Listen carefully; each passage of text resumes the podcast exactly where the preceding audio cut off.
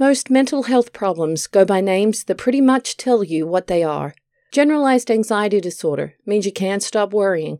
Attention deficit disorder means you're easily distracted and can't pay attention. And depression means your energy and motivation have sunk to a painful low.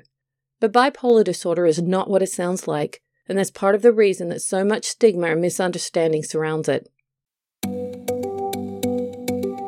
The Pocket Psychiatrist is your guide to a healthy brain, because people need more than medications to get well. I'm Doctor Chris Aiken, the editor of the Carlat Psychiatry Report. And I'm Kelly Newsome, a psychiatric nurse practitioner and living proof that this stuff works. Bipolar disorder is a mood disorder where people cycle through periods of high and low energy. The low energy states are called depression. The high energy states are called mania when extreme and hypomania, which means a little manic, when they're mild. There are two types of bipolar, type one and two, and whether your highs go all the way to mania or stop short at hypomania tells us which one of these you have. Bipolar one means you've had a full mania, even if you've only had one, while bipolar two means your highs have only gone to the hypomanic level. Nearly everyone with bipolar one or bipolar two has also had depression, but we'll get into that later. Mania and hypomania are both states of high energy where the volume is turned up on everything. Thoughts move quicker, speech is louder, and you're restless, hyper, and move around a lot. Ideas and plans come quickly, so you take on more than you can chew. You're also quick to react and can cycle through fifteen emotions in five minutes. And you're quick to act, even acting on impulse, doing things you might regret. Things like starting or ending relationships, buying clothes that never get worn, flirting with co-workers, aggressive driving, skipping class, giving lots of presents, or walking alone downtown at three in the morning, unaware of the danger. What really marks the difference between mania and hypomania is just how risky and destructive that impulsivity gets. During mania, people do things that are difficult to repair, while in hypomania, the things they do can usually be cleaned up after the fact. Here are some examples.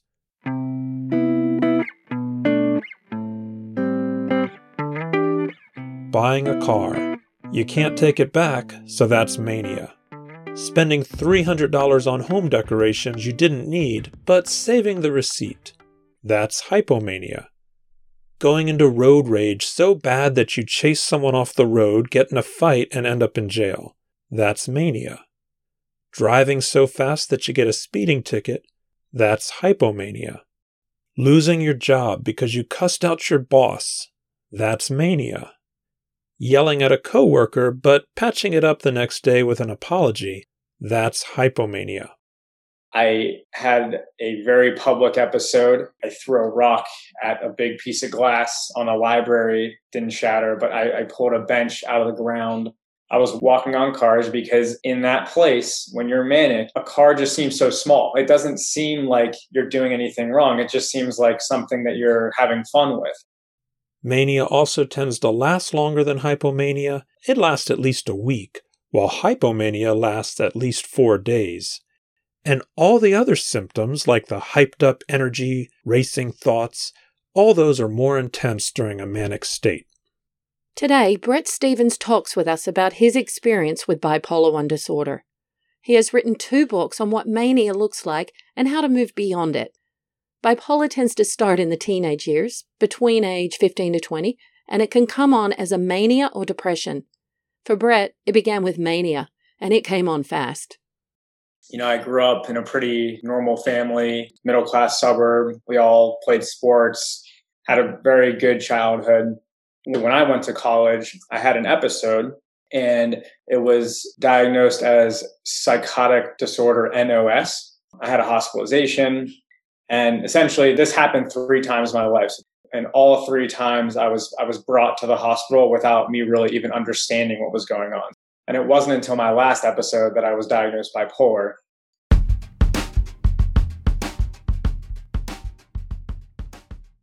It took a while for the doctors to figure out Brett's diagnosis, and unfortunately, that's not unusual. On average, it takes about ten years and three visits to mental health professionals to arrive at a correct diagnosis of bipolar disorder. When bipolar first comes on, it might look like depression or even anxiety or attention deficit hyperactivity disorder, A D H D. The telltale manic episodes might not start until later, or they might be mild, as in hypomania, and easily forgotten because they didn't cause much of a problem. Drug use can also confuse the picture, as it did for Brett. Brett was using drugs before his first episode, so the doctors were hopeful that it was just a bad reaction to drugs and would go away. But when his third episode came on without any drug use, that's when he was finally told about the diagnosis. I was really upset because it's like, hey, you told me that it was the marijuana that was causing this. And then I stopped completely. And then seven years later, I had another episode. One of the psychiatrists I saw right out of the gate said one hundred percent of people who don't take their medication will have future episodes. And as sad and depressed and confused as I was, like, that stuck with me because now I've had three episodes. I have a medical professional saying, like, just hear this. And so I think that really was like the core of my entire recovery was like, I'm going to take the medication. If I don't take the medication, I'm pretty much setting myself up for another, another one of these things, which, which are dangerous and terrible. You know, then there's the competitive side where it's like, okay, well, I'll be the first one that, that doesn't have to take medicine. But then you start to think, all right, well, maybe I can lower my dosage. I'm still taking it. Maybe, you know, you start to try to find ways to kind of hack the system. And, and then eventually, you know, I just realized, like, no matter how hard I try, medicine is going to be medicine. I can do these other things, which I, you know, I do. I have a routine and meditating and things like that. But it just at a certain point, it was clear, like, just kind of let go and just like, let this be part of your life now. It feels like something that's a part of me, but not all of my, you know, identity.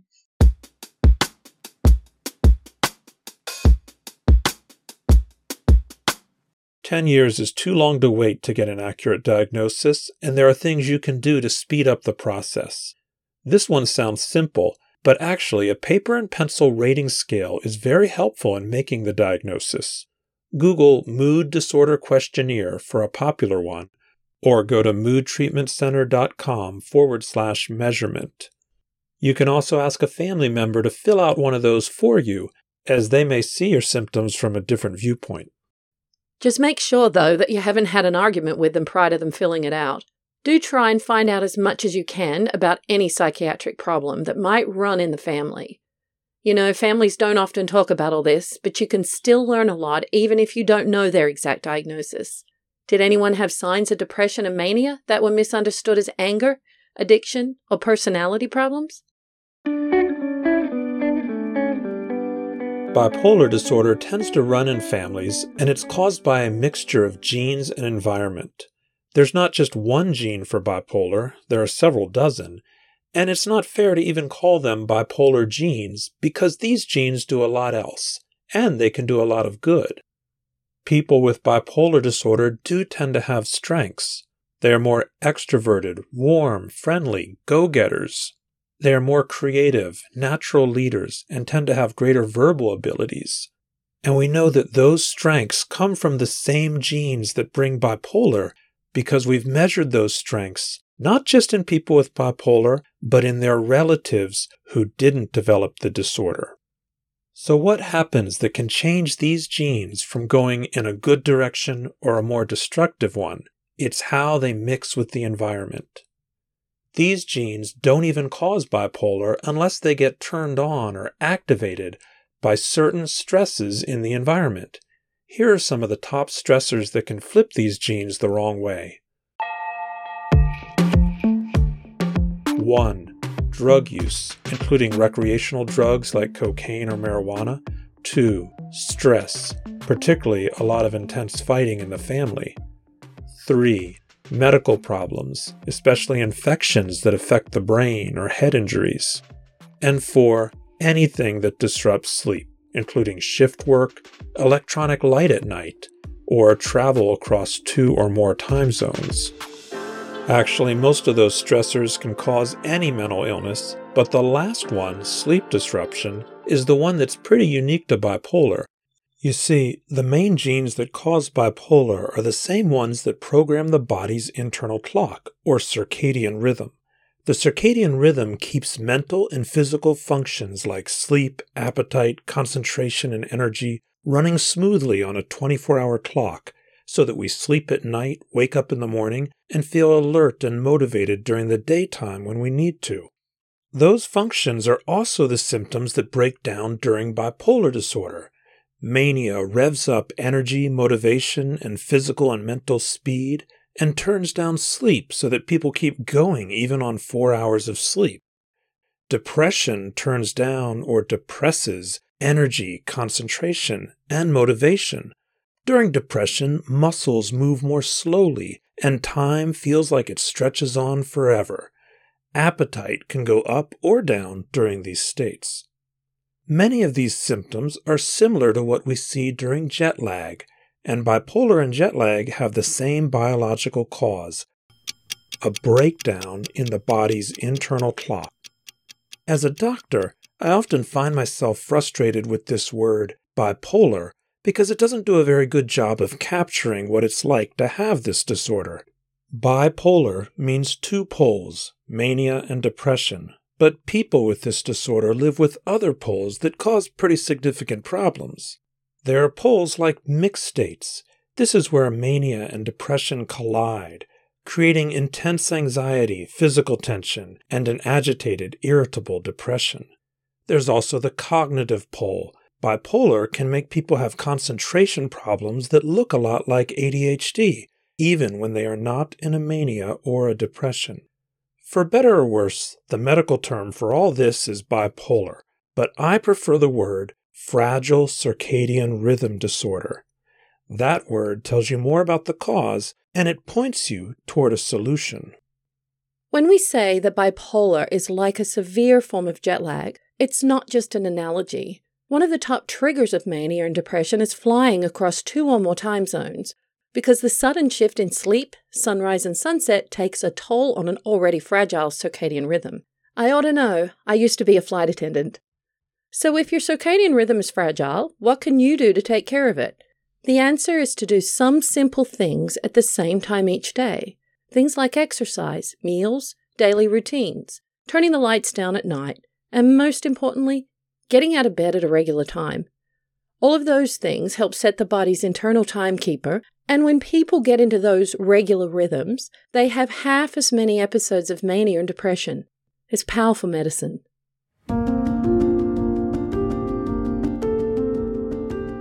Morning routine, I'd say, is the most important thing.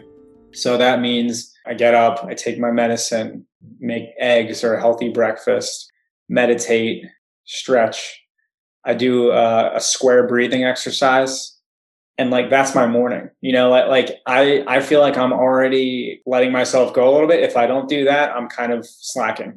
Once I started doing a morning routine that I was following, that's when I started feeling better. Like, it was directly correlated to kind of like the discipline to do it every morning and feeling better.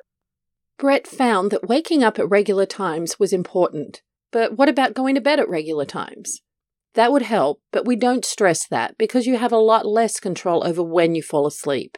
The best you can do is have a wind-down routine that you do at a regular time. Dim yellow lights, soothing music, relaxing activity, meditation, stretching, aromatherapy with scents like lavender, a hot bath. They're all good ideas. At night, I feel good. I think winding down is smart. But the way that my calendar is set up, if I do what I'm supposed to do all day long, like, I'm feeling pretty good by night. Brett Stevens is the author of Crossover, A Look Inside a Manic Mind, and the follow-up book Crossing Back Over, The Practice of Owning and Accepting Bipolar Disorder, both released in twenty twenty. Join us next month for part two in this series, where we talk with Brett about what helped him through the depressed part of bipolar. If you're looking for help with bipolar, here's a good place to start. The Depression and Bipolar Support Alliance has local chapters in most cities, and the people who go to those meetings have a pretty good sense of which providers in their community are skilled at working with bipolar disorder. Go to w w w dot d b s alliance dot org to find your local chapter, or start your own if you don't see one there. If you like this podcast, well, thank you. It's the first in the series. Spread the word and leave us a review in your Apple Store. The Pocket Psychiatrist is brought to you by the Carlat Report, an independent publisher of all things psychiatric. The Carlat Report's books, journals, and podcasts have operated free of advertising and free of pharmaceutical industry support since two thousand three.